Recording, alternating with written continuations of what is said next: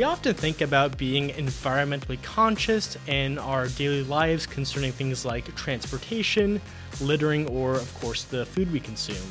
But as online shopping and home delivery only becomes more common, how much thought are we putting into packaging our goods arrive in? So, today we are talking with Atlantic Packaging, a company that focuses on sustainability as well as efficiency in the packaging that protects the products you order and ship every day. Welcome to The Good Guide to Business, a podcast presented by the Better Business Bureau. The Good Guide is all about conversations with businesses, organizations, and local leaders who are going above and beyond to make our community a better place. So grab a cup of coffee, sit down, and get ready to listen to this episode's special guest, Wes Carter, the president of Atlantic Packaging. Thank you guys for having me. Lovely to be here. Yeah, thanks for coming on the show, Wes. Um, we're super excited to get into this and start talking to you and learning about everything Atlantic Packaging. Um, so to start out, you know, could you tell us a little bit about Atlantic Packaging? Um, maybe the story of how you guys got started. I know you guys have a pretty interesting story with that. We do, we do. Um, yeah, it's one of my favorite things to discuss. Um, but we are today uh, a 75, well, 76 year old packaging company now. We were founded by my grandfather, uh, W. Horace Carter, in 1946. Um, we were actually founded as a small weekly newspaper um, in Tabor City, North Carolina, teeny tiny little town just inland of Myrtle Beach. Um, and as the story goes, uh, my grandfather grew up in a little town right outside of Charlotte, and he was the first kid in his high school to ever go to college in the history of his high school. Um, he went to the University of North Carolina because he wanted to be a writer. Um, and so when he got to school, he had about $75 in his pocket and he went to the admissions office and said, Hey, I'm Horace Carter. I'm here to go to school, but I don't think I can afford to do it. And they said, No, we've seen people do it on less, but you will need to work. Um, so he got a job at the Daily Tar Heel um, and fell in love with journalism. And by the time he graduated, he was the editor of that newspaper.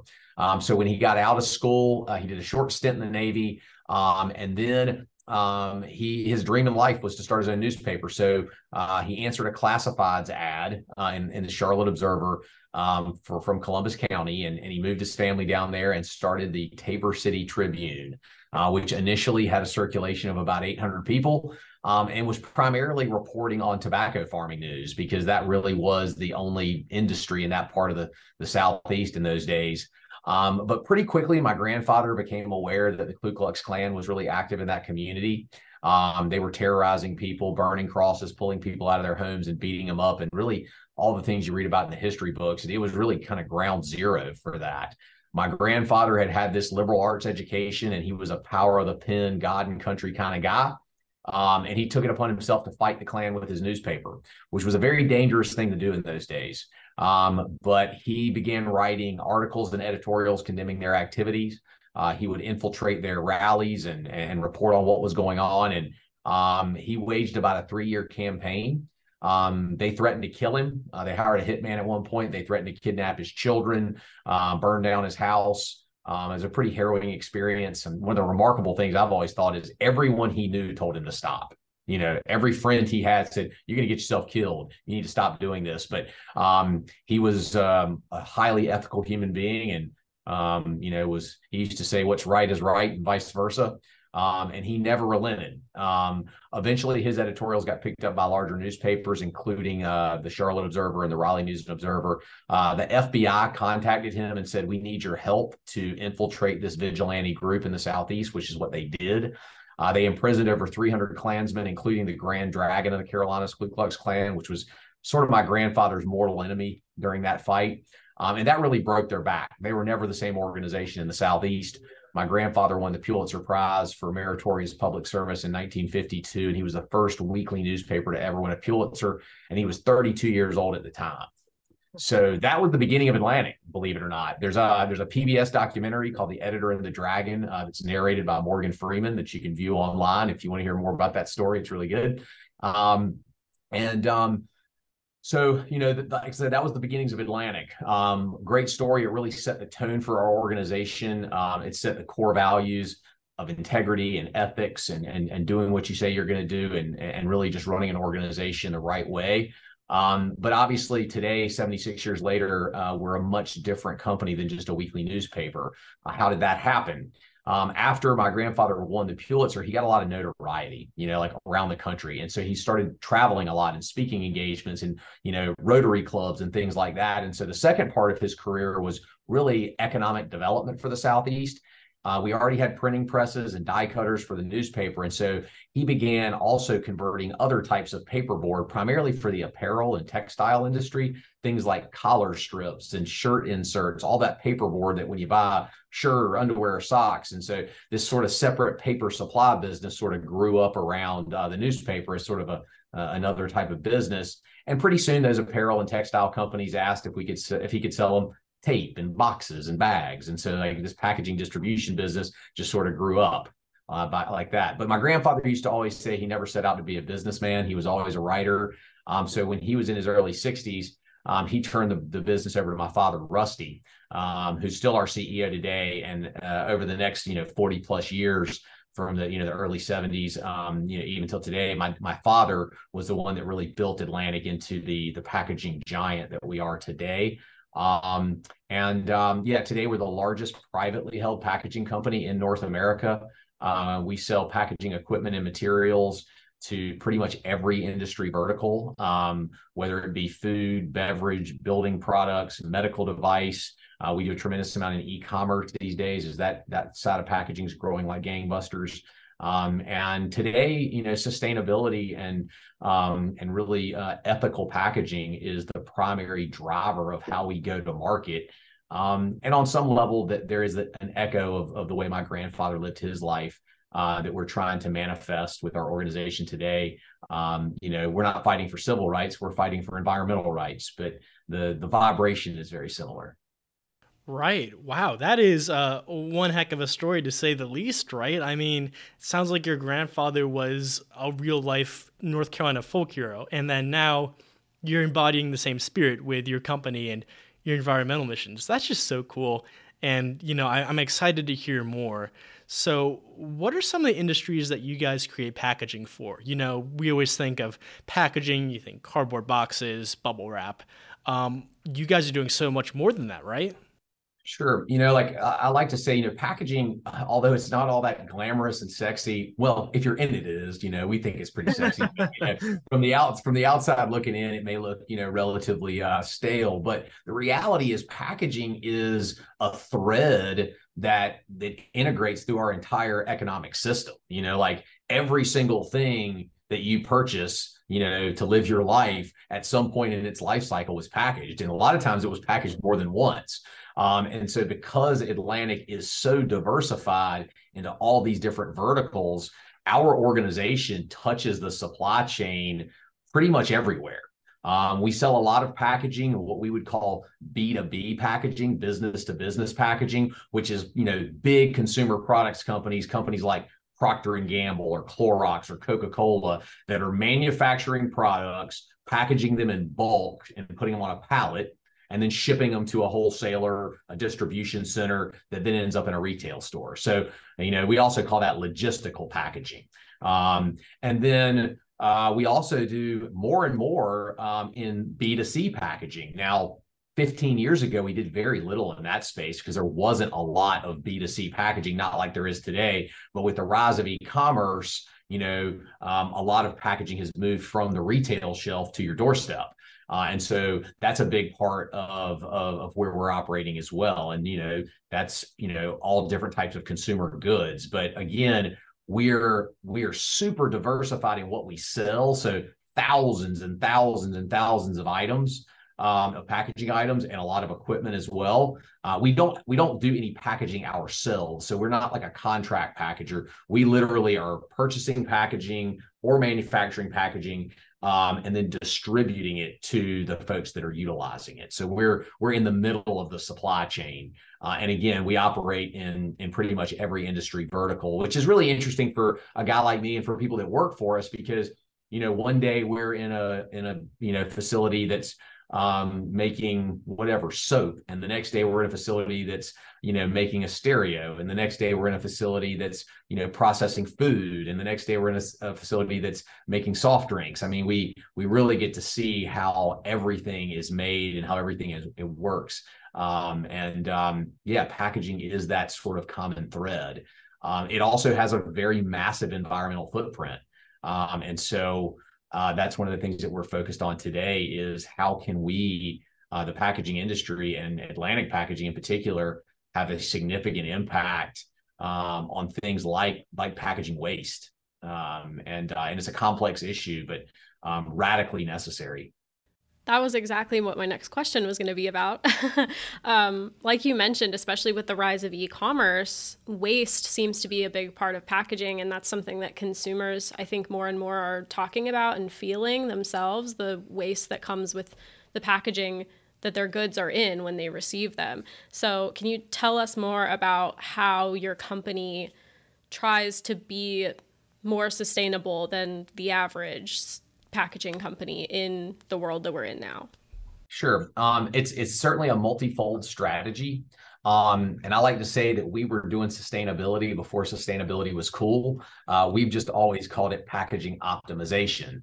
Um, so, I mean, since the 1980s, you know, we have instead of just being a commodities broker that's just buying and selling products, you know, my father in particular in the leadership, you know, back in those days made a real strategic decision that we wanted to be in the technology business, that we wanted to have a very sophisticated packaging equipment program. We were going to hire a lot of sophisticated uh, equipment salespeople and also technicians that could not only install packaging equipment, but also work on it to optimize it and, and then become experts in all of these different materials. The, the, the point of all that was we wanted to help our customers we don't want to sell packaging. We want to help our customers understand how to best utilize it, you know, with the with the most amount of efficiency.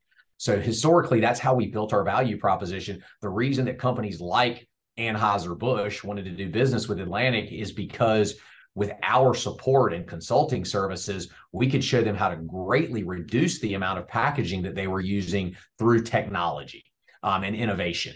And you know, instead of looking at it just as a piece of equipment or a material, really developing programs where you created synergy between the, the products that are going on their products that, are being packaged and the equipment and, and having a high level of technical support to be sure all those things happen um, with a high level of efficiency. So um, I like to say these days, you know, when it comes to sustainability, use less is always the right answer.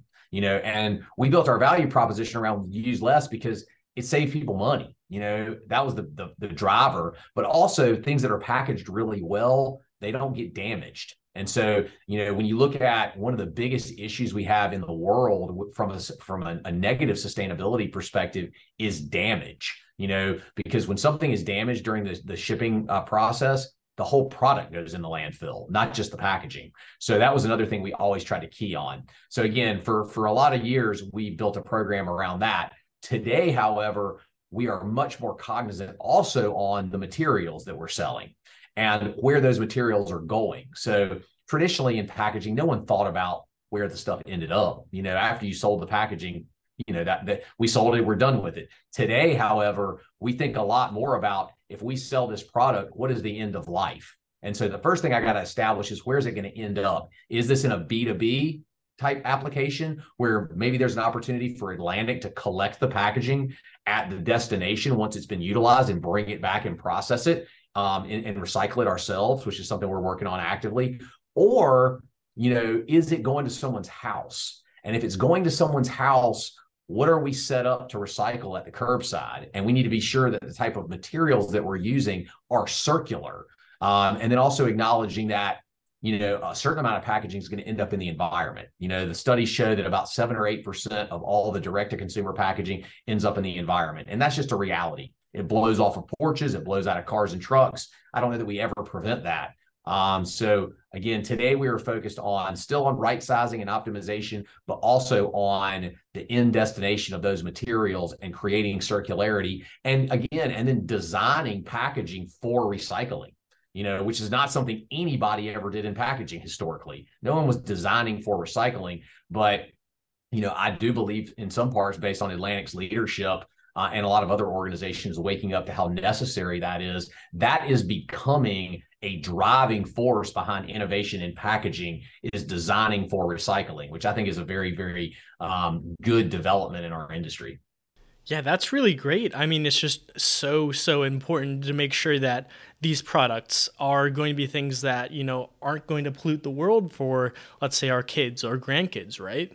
Absolutely. And that's one of the reasons, you know, that I'm so focused on single use plastic, um, especially in that direct to consumer uh, lane. Uh, we certainly don't have a war on plastics at Atlantic. There's certain parts of the supply chain where plastic makes really good sense. Um, but plastic in packaging has just become ubiquitous, um, partially because it's really cheap and it's really versatile. You know, like it got to its place of prominence very intentionally. I mean, like it's no surprise that plastic is everywhere because it works so well. But the reality is, in this massive proliferation of plastic in all these areas of our lives, you know, the reality is we were myopic as a culture. We were myopic, and there's a big moment for me um, as a person who cares deeply about the outdoors, where I just realized that it, like the problems of plastic pollution in particular, were being created by the supply chain that I was a part of. You know, and I I felt like our industry had a really intentional blind spot. We just literally weren't looking at that. That's really ugly. We're not going to look at that. You know, and that just didn't sit well with me. Um, and I felt like if the supply chain itself didn't wake up and begin to make decisions that were more in line with healthy life, that our industry and the overall supply chain was going to compromise the integrity of all life on this planet. And, you know, to me, like that was a kind of a, a, a big life moment. Like, you know, I have a responsibility to be a voice of reason and use the influence of our organization to create a shift um, because we're in a position to do that. You know, we're in a position to help companies transition away from these problematic products. Uh, but the first thing we had to do was acknowledge that there was a problem. Um, and that's what we've done. Yeah, absolutely. I, I think that's great that, you know, you've been in a position to actually make those changes. Um, so now branching off of that, can you talk a little bit about Atlantic Packaging's zero waste campaign?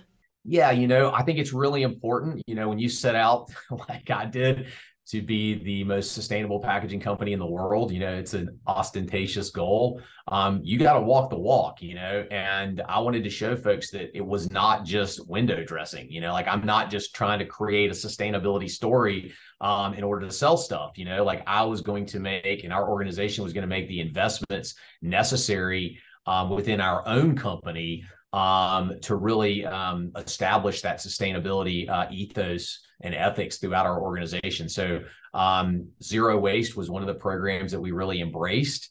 Um, and so, over the last several years, we've been certifying uh, facilities uh, about two a year uh, as zero waste. Um, and there's a third party um, company that we work with called True that actually comes in and does the certification. So it's not Atlantic just saying we're zero waste. Um, and actually, it was pretty interesting. Like for us, the first thing we did was audited all of our dumpsters at our warehouses. And the thing that we saw at our dumpsters was corrugated boxes, used stretch film, and broken wood pallets. So it was like, okay, well, we know how to deal with this. You know, we put in balers. So all of a sudden, we started baling all the corrugated in one baler and baling all the stretch film in another. And then we worked out a program with a national pallet recovery uh, group um, that started picking up our pallets and chipping them into sawdust so it could be used in other products. Um, so all of a sudden, um, we, the, the three primary things we're ending up in our dumpsters, we've created circularity. We're selling the corrugated boxes, we're selling the stretch film, or we're processing it ourselves internally now that we can recycle it, which is great. Um, we've got a, a, closed loop within our own organization there. Um, and we're and we're recycling the wood pallets as well. Um, and and that got us over 90% um, to zero waste, uh, which was pretty amazing. Um, and it also saved us money because we're not we were having to pay to haul those dumpsters away. So there was an ROI as well. Um, so we've done that at I think four facilities now, and are on track to add two a year uh, until we get through all of them. Um, and uh, and then we've also got a big program around reducing our carbon footprint. Um, you know, which is mainly about energy and and and diesel fuel, uh, which runs parallel to zero waste. Yeah, there's a section on your website that talks about um, your packaging solution center. Can you tell us about that and how that center works to make products more efficient and less wasteful? Yeah, um, it is an awesome, awesome operation. Um, our leadership, you know, really felt like, you know, six or seven years ago that we were at a point in the evolution of our company where we needed um, a really sophisticated packaging testing center. Um, because as I mentioned earlier, packaging optimization is a big part of our business. Um, but we wanted to have a place where we could bring people's products and packaging into a lab environment and do that optimization you know in a lab as opposed to doing it in the field. You still have to do it in the field but we can do so much discovery in the solution center. And so um, it's allowed us to take our optimization to a whole nother level. Um, so at that facility, you know, we have two real primary pieces of equipment. Uh, one of them is an 80,000 pound uh, vibration table. Uh, it's called a multi degree of freedom table that simulates uh, over the tr- over the road trucking. Uh, it it only it doesn't only do vertical; it also does pitch and roll. Um, and it's got a really sophisticated controller, so we can uh, we can actually take accelerometers and put them on the back of a truck and measure a vibration profile for a truck for a specific route. Like we we did one for a company that was shipping orange juice from Florida to California, and they were losing a lot of loads. So we mapped that vibration profile, download it onto the controller, and then can recreate that trip in the lab. We bring those pallets of orange juice in, put them on that table, and we can all of a sudden see how that product's failing. And so instead of just having to over package, which is what they were doing because they didn't know what else to do, we're able to say, no, it's failing right here. You know, between the second and third layer on the pallet, we're having some shear and we're going to be able to create a banding with stretch film or whatever else it may be to accommodate that problem. So again, just gives us incredible insight into what's going wrong so we can create efficient solutions. And that's really what the Solution Center is all about. Um, and then we've also got uh, a tremendous uh, automation floor there. So um, in e-commerce, as an example, more and more companies want to automate. Automating e-commerce is really difficult because it's random items um, that are coming down the conveyor belt. Um, but we've got a whole area dedicated to unique uh, automation solutions for that. Uh, we've also got a really sophisticated lab that we test products you know if people need to tr- test like the thickness of products or the puncture of products or the tear propagation all of those different astm tests that you would see like at a university level we can do those in house as well so um, just it, it, allows us to do a lot of discovery um, the other thing that we're doing there now is a lot of sustainable packaging development where a company will say like we're working on a project right now for a company that's doing appliances and they're like we we're having damage first and foremost, and we want to eliminate all plastic.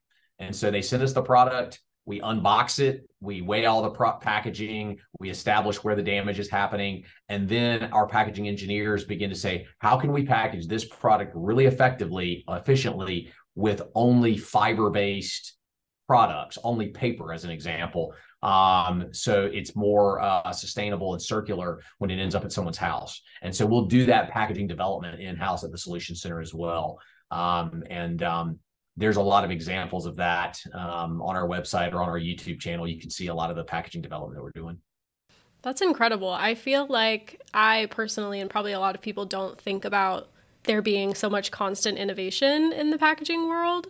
So that's just really interesting to hear about one of the, it's one of the things I've loved about sustainability. Like the the drive for sustainability has injected an innovative energy in our there's always been a bit of that especially on the equipment side because everyone's always trying to package at higher speeds which requires innovation but the material innovation like i mentioned earlier we're designing for recycling now so that's where you know it's it's required a level of innovation um, that has been significant, especially over the last few years. And um, on the backside of COVID, too, like package just like you guys, everyone's packaging awareness is so much higher because they got so much packaging to their house for two years. And people are asking questions and really beginning to judge brands ethically on how products are packaged. I don't know about you guys, but I certainly do. When something shows up at my house packaged poorly and with a lot of single-use plastic or you know foam or things like that, I immediately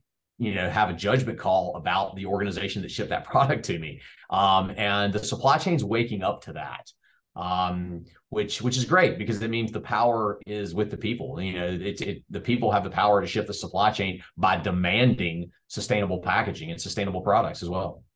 Yeah, and then so I really I can only speak to this on the consumer side, but from my standpoint, it seems like environment the more environmentally friendly options oftentimes are also more expensive than the alternative. Is that the case for you guys? And how do you balance out increased costs if there are those versus keeping things environmentally friendly?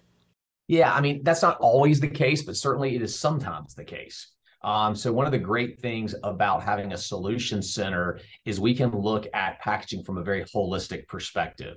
So like I mentioned earlier, like we are never not optimizing right sizing packaging is always something we're focused on. So, um, as an example, you know, two years ago, we launched an initiative called a New Earth Project. And a New Earth Project was about embracing the outdoor industry um, and encouraging that industry to go sustainable before anybody else. And well, not before anybody else, but to lead, you know, the sustainable revolution. Because obviously, their industry takes place in the outdoors. Perfect, you know, perfect uh, vertical to to lead sustainability. And one thing we started on was surfboard packaging.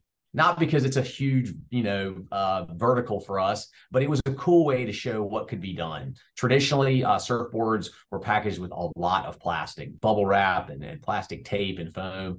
Um, and we came up with a fiber based solution that was really sophisticated and um, protected the board really well, was curbside recyclable, but it was more expensive. The, the paper itself was more expensive than bubble wrap. So we found a way to optimize the box itself and we reduced the overall dimensional weight um, of the shipping container, which the, the freight savings from the dimensional weight savings um, were greater than the cost of the material. So now we were able to deliver a much, you know, more appealing, secure, um, sustainable package for packaging surfboards, and it was cheaper when you looked at it holistically and took into effect the uh, the shipping costs. So again, having more expensive materials is not always the case. It sometimes is, and we're always looking for to find ways to offset that, you know, by reducing packaging or reducing dimensional weight or whatever else it may be. Um, because I like to say too, if it's not economically viable, then it's not very sustainable either because no one's going to use it. You know, so like there's a lot of solutions out there that are quote more sustainable, but if they're 10 times the price, doesn't matter because no one's going to buy that. Um, I've seen a lot of that, you know, out there in the world where people are bringing products to market to replace single use plastic with a, you know, bio based product. I'm like, you know, and it, it, that that product is already so commoditized. No one's going to pay 10, 15x. Um, and that's one of the things that we bring is, is a level of understanding of where the right products for the right applications uh, potentially exist. Yeah, and it sounds like if you guys do everything right, you know, you you do the research for your clients, like a lot of these times it sounds like it ends up as an absolute win where you know their bottom line is helped and the environment's also helped which is just great in my opinion. Yeah i mean our one of our primary objectives every single time we do one of these projects is economic viability you know like and we're not always successful. Sometimes there is a cost impact but hopefully it's you know you know less than 15% you know we have some targets that we're always trying to shoot for. But the reality is the more economically viable it is the more viable it is period you know and so um, you know the great hope is that we're able to save companies money and give them a more sustainable solution and much of the time we are um, because the status quo in packaging is really wasteful um, and because we have such a highly consultative technical model we can almost always find ways to reduce waste almost always. Um, and so we go into a lot of these products or projects with a lot of confidence that we're going to create a solution that is cost effective and viable as well so, one thing I really wanted to ask you about, Wes, that I think is just super cool is the Fishbone beverage carrier system. You know, when you think about pollution in our waterways and our oceans, you often think of like the poster child of that is these plastic rings that you always see caught around animals and, and caught around our um, our sea life. So, can you tell us a little bit more about that alternative, the Fishbone beverage carrier system? Yeah, I mean, Fishbone honestly was one of our early innovations um, in replacing single-use plastic. Um, And so, to your point, like the six pack ring, that six pack ring's been choking turtles since I was a kid. I have no time in my life, you know, and I grew up at Wrightsville Beach, North Carolina. I have no time in my life where I didn't realize that that product was problematic. Uh, but you guys were talking about innovation. You know, it required sustainability um, and the drive towards sustainability to ask the supply chain, hey, can we develop a better alternative? Um, and that's exactly what um, some friends of ours in California, some packaging inventors did. Um, they came up with the first ever fiber based beverage carrier um, that's 100% paperboard. Um, and they brought that to Atlantic uh, initially and said, Hey, we are looking for a company. These are like five guys that are inventors. And they're like, We're looking for a company that can help us bring this to market in a big way. Um, and we feel like you guys are the right guys. Um, it was it was re- really neat for us because we do have a printing department um, in North Carolina where we could actually manufacture the fish bones in house, uh, print them and convert them in house. Uh, but the real key was we had to develop equipment because you know the the six pack rings, the traditional plastic six pack rings, at a big beverage company like a Coca Cola, they're putting those things on six packs at two thousand a minute. I mean, it is super fast. And so it's not just a matter of, oh, we've got something to replace a six pack ring. You've also got to have a piece of equipment that can drop in and run at 2000 a minute. Because if you don't, it's not viable, you know? And the other thing too is the, the, the machines that put the plastic rings on have a very small footprint. And a lot of these beverage um, companies do not have a lot of space. So that was the other real challenge. And so there were, were not very many companies, I guess there probably weren't any other companies out there that had the ability to manufacture the fishbone and develop the equipment both. And so we uh, we spent the next you know couple of years working on that and bringing it to market. Um, and you know we've innovated with the fishbone a lot. I think we hold like 14 patents now for different styles of fishbones. Um, everything from like a flat card to my personal favorite, which is called a C clip, which catch captures the can twice and creates a nice little billboard on the shelf. Um, and um, yeah, it's a great product. It's curbside recyclable. And uh, if you take it on a boat and it accidentally flies out um, in you know six or eight weeks, it's going to be gone. So um, we're uh, we've uh, we've had a lot of success with that product, and and really believe you're going to see more and more of the major beverage guys move away from from single use plastic six pack rings in the coming years. Um, there's some big companies like Molson Coors that have already made uh, that move away. Um, so uh, more to come. That's fantastic. I'll look for that the next time in the grocery store. yeah, that really is awesome. Um, I know you already talked a little bit about the New Earth project, but is there anything else you wanted to add about that program? Um, yeah, I mean, the New Earth project has really been a passion project um, that was born out of uh, a love for the outdoors, um, you know, a personal love for for surfing and skiing and snowboarding and backpacking and mountain biking. And you know i like to say like you know the outdoors has been really the backdrop for my youth. And um you know i had an opportunity to engage with the the professional surfing community.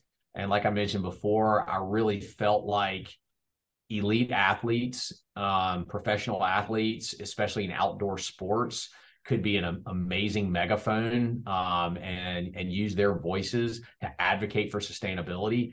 And I felt like that we could offer the technical expertise of an Atlantic packaging to the companies in the outdoor industry, which traditionally wouldn't have gotten the support of a company like ours, just because that industry is not as big as, say, the beverage industry or the food industry. Um, but the partnership was, you know, we're going to help you guys be fully sustainable, eliminate plastic where we can, create circularity, um, and our only ask is that we tell your stories. Um, and so that's what we've done. We created a documentary series called Journey to a New Earth that really documented um, Pyzel surfboards initially, like moving away from plastic. Um, and um, with, you know, Hawaii and the North Shore as the backdrop. And uh, we're in the process of working on season two right now. Um, and there's a lot of surfing in season two, but there's also a lot about snow sports um, in season two. So we're working with some really prolific uh, brands in skiing and snowboarding. Um, and um, and yeah, we're using the outdoor industry as as um, an example of how to create sustainable packaging um, and do it in a really fun way. And um, I've always believed that you know human beings are storytellers by nature, and it's the thing that people respond to the most. And you know the migration away from you know pollution and problematic packaging to more circular and earth friendly packaging can be a very beautiful global story. Um, I, I, honestly believe it can be our generation's moon landing. I think it's the thing we can look back on and say our generation was, were the ones that woke up to this problem, uh, whether it be climate change or plastic pollution, and we acknowledged it and we took on the mantle of being the change. And that's what a New Earth project is all about: is being the change and celebrating it. You know, because this can be amazing. This can be awesome. Um, and and that's what we're trying to do with that initiative. Yeah, is there anything else? We're starting to wrap up here. Is there anything else that you'd want our listeners and our viewers to know about Atlantic packaging? You know, um, I think it's just I would ask that you know everybody, whether you you know work in in the supply chain and industry, um, or you know just uh, are a responsible human being, you know that um, that we have a huge opportunity uh, as a as a country, as a culture, as a global community to to really acknowledge that you know we've made some decisions um, you know over decades that um, are really having a negative impact on life on this planet. Um, and we have a responsibility as human beings, as intelligent, sentient beings, to to wake up to the impact that we're having and acknowledge where we made mistakes and commit to creating solutions um, human beings are radically innovative. We are really, really good when we work together. These are complex problems that require complex solutions. Um, and so it, it, requires the talents of all people, you know, and um, I would just encourage people like to to be a voice for sustainability within your organization uh, and in your communities. You know, vote for people who who value conservation of wild places and who value sustainability. We have to have uh, it's not just businesses; we have to have governments on board too. Um, and you know, at the end of the day, like the, the power is in the hands of human beings and and, and everyday people. Um, and if you if you care about you know life on this planet and you care about the future generations to come, like these are decisions that we have to make, and these are things we have to do now. You know, there's an urgency to this. And so, at a New Earth Project, you know, our sort of taglines are: "We do this together, and we do this now." Um, and so we invite anyone to join us in, in our initiative and um, and tune in. Yeah, check out uh, a Journey to a New Earth. You can watch it on YouTube if you just go to YouTube and enter in Journey to a New Earth. Uh, season one's up there for viewing. Uh, you can also go to a newearthproject.com. That's one of our websites that has a lot of information. Um, you can also find us on Instagram at a New Earth Project. Uh, you can find me at, at Wes M. Carter um, on Instagram, and you can also find us on LinkedIn. So we post a lot. We are very avid on social media because it's a really good way to communicate uh, globally, visually, in real time. So uh, we think that the media and podcasts like this as well are a great, a great way to get the messaging out. So um, yeah, that's what I would say is please join us. Um, it does require talents from everybody. Awesome. Well, thank you so much for taking the time to be on our show with us. We really appreciate it. Yeah, really. We can't say thank you enough. It's been fantastic getting to talk to you um, and hearing everything you have to say. You provide a really unique perspective, um, being someone who can actually make a major change in the environment. It's been great talking to you. Yeah, man. My pleasure. My pleasure. Thanks, guys. Thank I appreciate you. it. Thanks. Thanks, Wes. To all our listeners, thank you for tuning in to this episode of The Good Guide to Business. And of course, be sure to follow us on social media. Uh, we still have that new handle at BBB Carolinas, so be sure to look for that. We are on Twitter, Facebook, Instagram, YouTube, LinkedIn, and of course, go listen to The Good Guide on Spotify, Apple Music, or wherever you listen to your podcasts. We release episodes every other Wednesday, so be sure to tune in then. All right, stay safe, and we'll see you next time. See you guys.